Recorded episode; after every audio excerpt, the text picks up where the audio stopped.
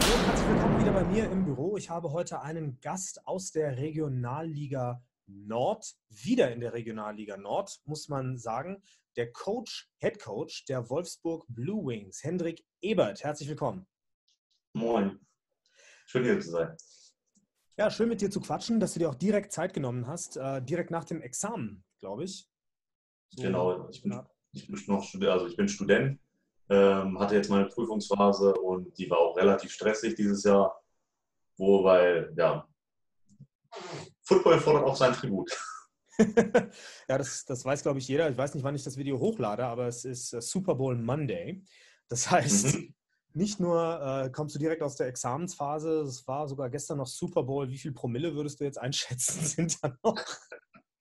Äh, ich bin ähm, eigentlich ganz gut dabei rausgekommen. Heute Morgen, als ich dann die Veranstaltung verlassen habe, habe ich noch gedacht, hm, wird das was? Aber nein, also alles ist gut. Sehr schön.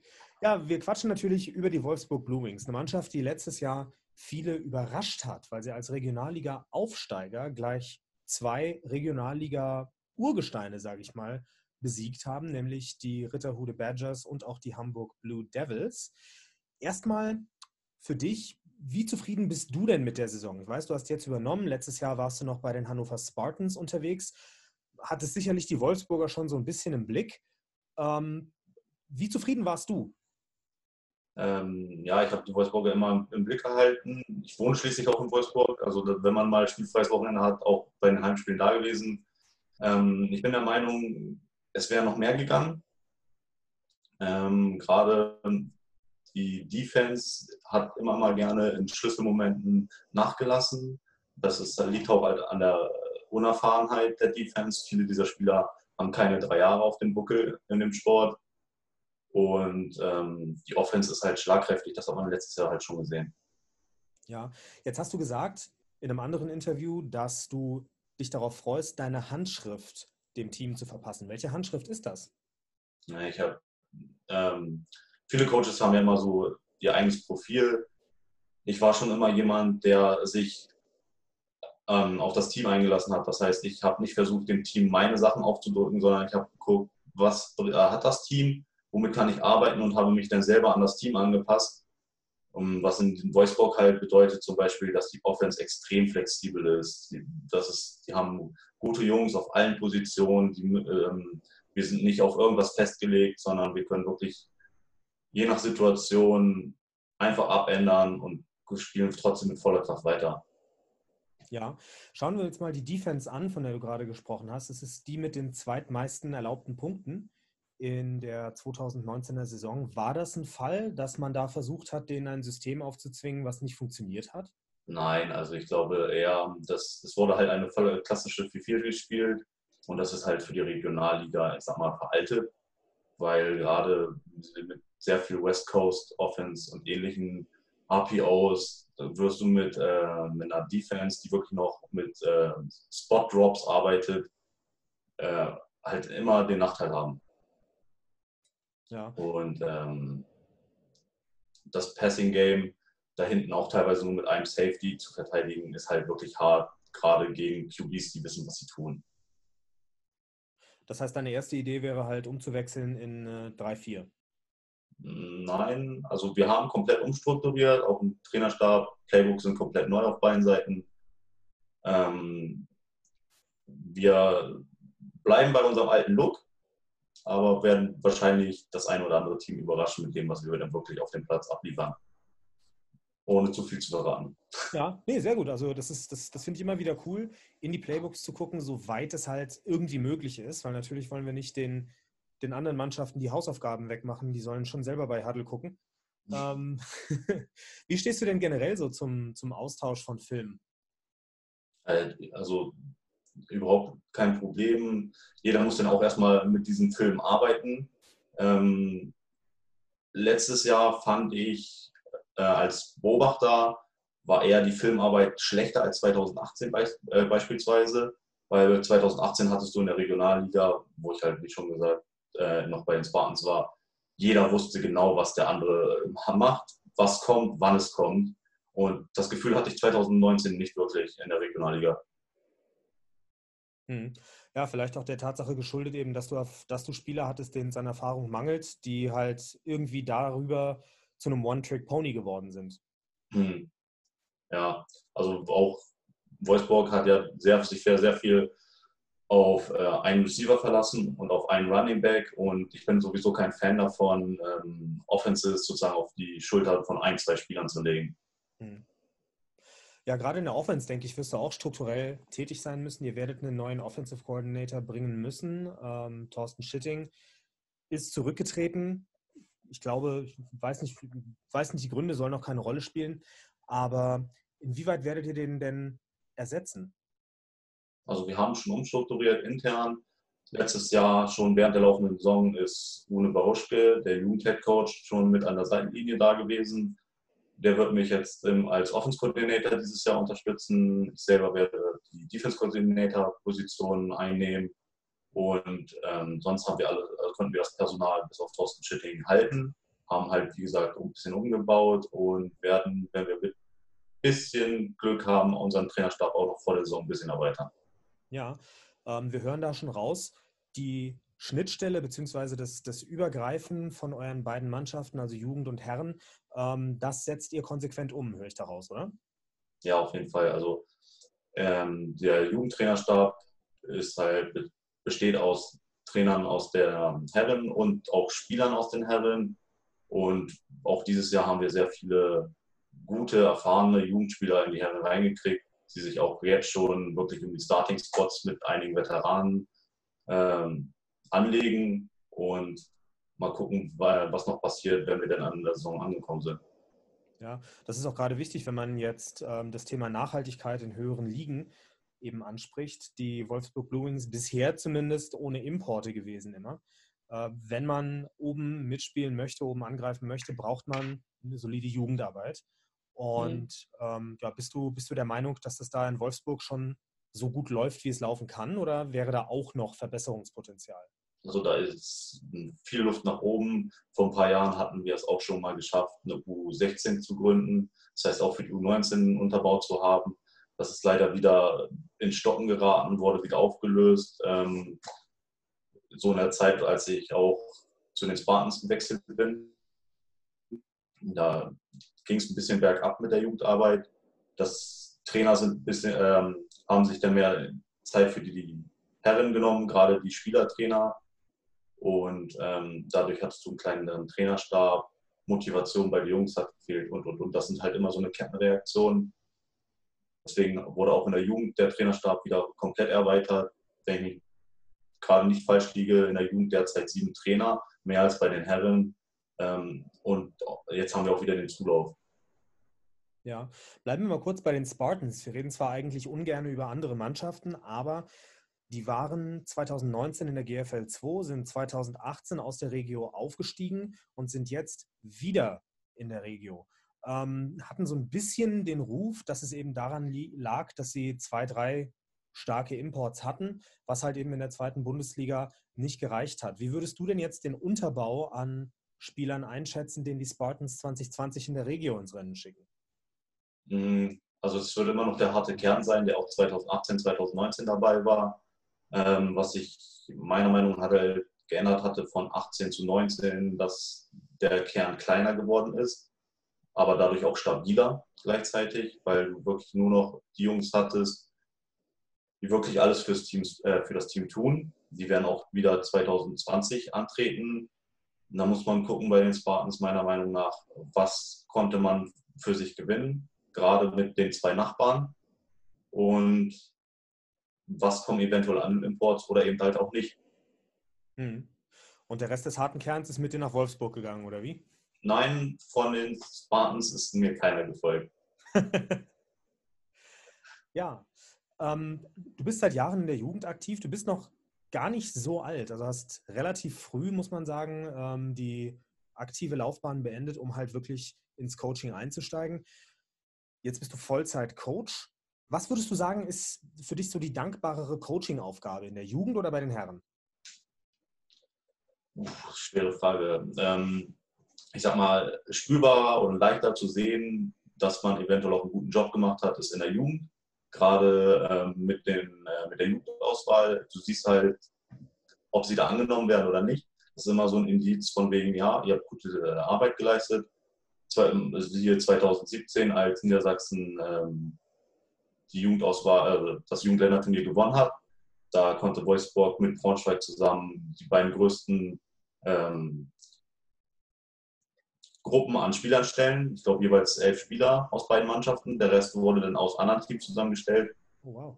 Und ähm, aber ich sag mal, fordernder und auch irgendwie ähm, erfüllender ist es doch bei den Herren, weil es auch eine andere Aufgabe ist. Es ist einfach schwerer, um da auch wirklich sozusagen zu gewinnen, was vorzuweisen. Und du arbeitest halt auch mit Veteranen, die dann auch noch ähm, Forderungen stellen an einen Coach. Da kannst du nicht nur mit den Basics kommen.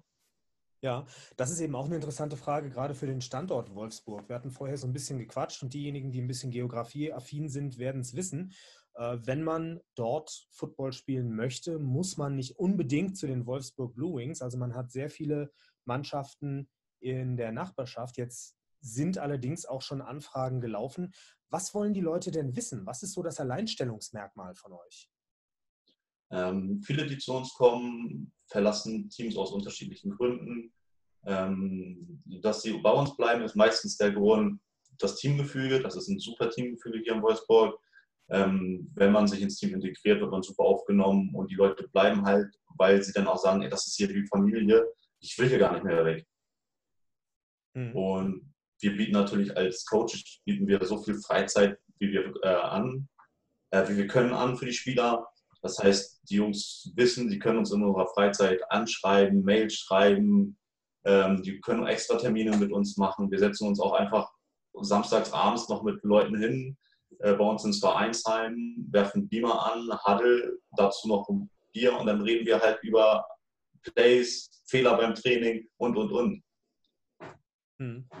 Jetzt müsst ihr ja sehr viel umstrukturieren, weil erstens, ihr habt einen neuen OC, dann mit dir als neuen DC, du willst eine komplett neue Defense installieren. Wie kriegst du es hin, die Leute nicht mental zu überfordern? Weil es sind ja nur Regionalligisten, von denen wir jetzt wissen, also nur in Anführungszeichen, von denen wir jetzt wissen, dass sie größtenteils auch sehr wenig Footballerfahrung haben. Wie brichst du das runter? Ähm, wir haben das so gemacht, dass wir das wirklich portionieren.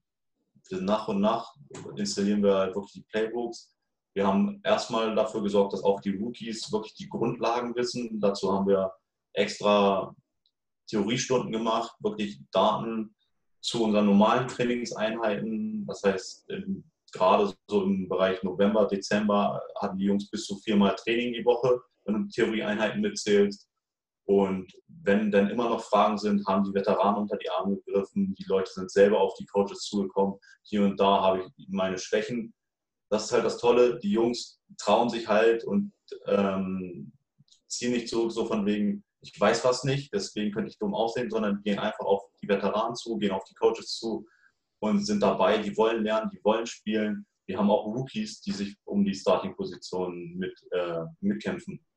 Hm. Ja, also wer die Blue Wings schon mal in Action gesehen hat, du hast auf jeden Fall immer eine Truppe, die will, egal wie verletzungsgeplagt sie gerade sind egal wie weit sie zurücklegen. Man kann die Blue Wings auch nie wirklich, ähm, nie wirklich auszählen. Ja? Also sie sind nie wirklich geschlagen bis zum letzten Moment. Und das ist, ähm, das ist gut, dass sich das jetzt auch mittlerweile eben in den kleineren Strukturen niederschlägt. Und dennoch ist es so, hast du zumindest in anderen Mannschaften, äh, in anderen Interviews gesagt, dass sich die Blue Wings letztes Jahr selbst im Weg standen.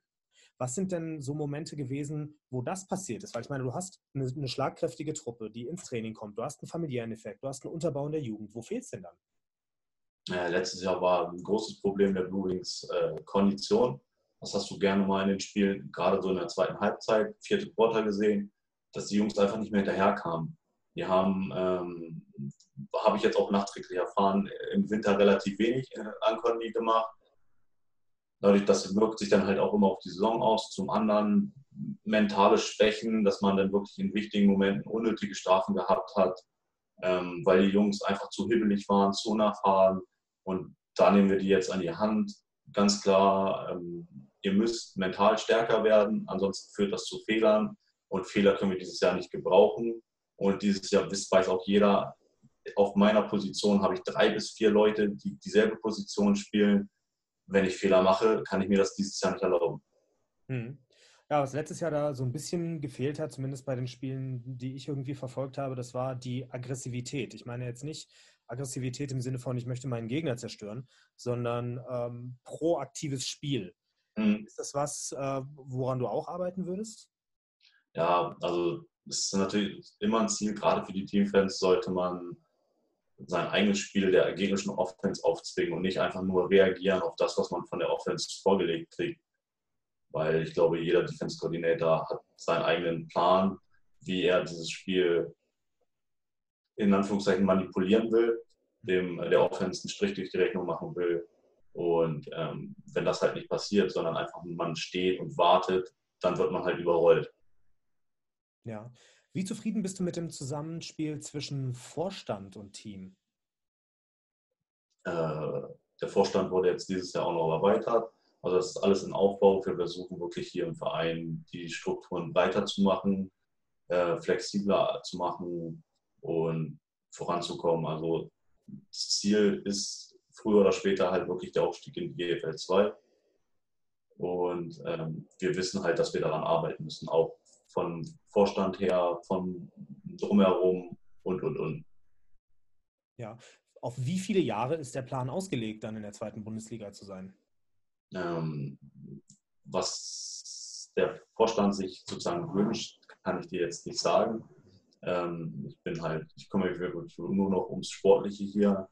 Ähm, und wir wollen, ich sag mal, drei Jahre maximal dafür brauchen noch. Okay, das ist schon mal eine Ansage. Also du hast auf jeden Fall deine, dein Training und deine didaktischen Anforderungen strukturiert. Du schaust nicht einfach von Jahr zu Jahr, von Spiel zu Spiel. Beantwortet dann wiederum die nächste Frage, die ich gehabt hätte, gehabt hätte nämlich ob du dich langfristig als HC der Wolfsburg Blue Wings siehst. Also wenn ich hier weiterhin gewollt werde, natürlich. Es ist natürlich immer eine Frage, was will, was will der Verein, ähm, was will der Vorstand, wo will man hin, ähm, ist man mit den Coaches zufrieden. Man hat das, man sieht es ja dieses Jahr in der Regio. Wir haben ein sehr großes Trainerkarussell dieses Jahr. Fast jedes Team, bis auf Oldenburg, hat Änderungen in den Trainerstäben vorgenommen und Oldenburg hat meines Wissens nur den Trainerstab erweitert. Hm. Ja, es wird auf jeden Fall wieder eine interessante Regionalliga. Es sind ja einige Sachen, die gut laufen bei Mannschaften. Es gibt, es gibt andere Sachen, die im Argen sind. Wollen wir jetzt nicht auf die auf einzelne Details eingehen. Und es gibt ähm, dann wiederum Situationen, da weiß man noch überhaupt nicht, was passiert. Also es äh, lohnt sich auf jeden Fall, die Regio zu verfolgen dieses Jahr. Genau. Ja. Also ja, wird, bitte, sorry. Hm, ich glaube, da wird dieses Jahr wirklich viel passieren. Ähm, weil Pius und Blue Devils halt wirklich liefern müssen nach dem eher schlechten Saison äh, 2019. Beide Teams können mehr, sie wollen mehr, ähm, stehen jetzt ein bisschen unter Zugzwang. Oldenburg will sicherlich wieder in die Relegation, diesmal wirklich in die GFL 2 aufsteigen. Ich glaube, Oldenburg wird dieses Jahr auch das Team äh, to beat sein. Und ähm, ja, mit Bremerhaven haben wir auch einen starken äh, zweiten Platz vom letzten Jahr. Also es wird hart, aber es wird machbar.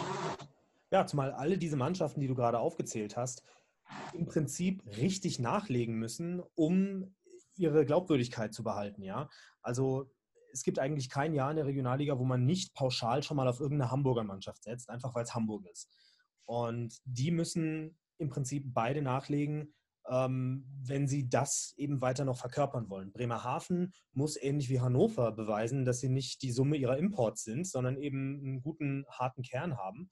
Das ist auch eine sehr große Herausforderung. Ähm, die Blue Wings müssen nachlegen, einfach weil man letztes Jahr von dem Einstand eben etwas beeindruckt war. Die einzigen, die relativ entspannt rangehen können, sind die Nachbarn aus Braunschweig, die es irgendwie immer schaffen, in der Liga zu bleiben. Und äh, ja, sowieso, bei denen ist ja, ist ja eine Regio, Regio Schluss. Das ist ein bisschen unfair, oder? Ja, also es ist halt ein Unterbau für die erste. Ähm, die Jungs müssen, sind eigentlich gezwungen, gute Arbeit zu leisten, weil sie wollen ja eigentlich auch, dass die Spieler dann in die erste hochkommen und damit zeigen, dass sie halt sozusagen die Fördergruppe sind in diesem Verein. Ja, und ich glaube auch, dass Coach P da so ein bisschen einen, einen, persönlichen Ehrgeiz hat, auf jeden Fall auch oben mitzuspielen. Also ich denke nicht, dass der sich als reinen Spielerausbilder sieht. Also ich glaube, das tut kein Coach in dieser Liga. In der vielleicht nicht mehr, aber in der Liga drunter, da sind ja auch ein paar zweite Mannschaften, da würdest du teilweise mit den Ohren schlackern, was du hörst, wenn die Mikros aus sind. Also, nein. ist, eine, ist eine andere Geschichte. Können, können wir nicht drüber reden. ähm, okay, Hendrik. Dann kommen wir auch mal für dich zum uh, Two-Minute-Drill. Hast du vielleicht schon mal gehört? Ähm, ich hau einfach zehn Fragen raus. Du antwortest mit der bestmöglichen gefühlten Wahrheit. Und dann schauen wir mal, wie das aussieht bei den Wolfsburg Blue Wings 2020. Welchen Tabellenplatz strebt ihr dieses Jahr an? Ersten. Wie groß wird der Kader für die Saison? 60 bis 70 Spieler. Wird es Importspieler geben? Nein. Wie viele Rookies habt ihr? Etwa 15. Welche Größe hat der Coaching-Staff? Derzeit vier. Wie groß ist der Betreuerstab? Nochmal ungefähr vier bis fünf Leute. Wie oft trainiert ihr? Dreimal die Woche. Wo siehst du ganz persönlich eure Stärken? In unserer Flexibilität in der Offense. Wie viele Wechsler von anderen Mannschaften habt ihr? Hm, drei. Und, wir haben es ja eigentlich schon geklärt, aber wen siehst du außer euch als Favorit für die Saison? Oldenburg. Alles klar. Vielen Dank, Hendrik. Danke für die Zeit. Ich wünsche dir auf jeden Fall viel Erfolg, ein schönes Restwochenende. Und ähm, gibt es irgendwas, was du den Leuten gerne noch sagen würdest? Ich bin neu. Alles gut. Alles klar. Vielen Dank. Mach's gut. Wir quatschen.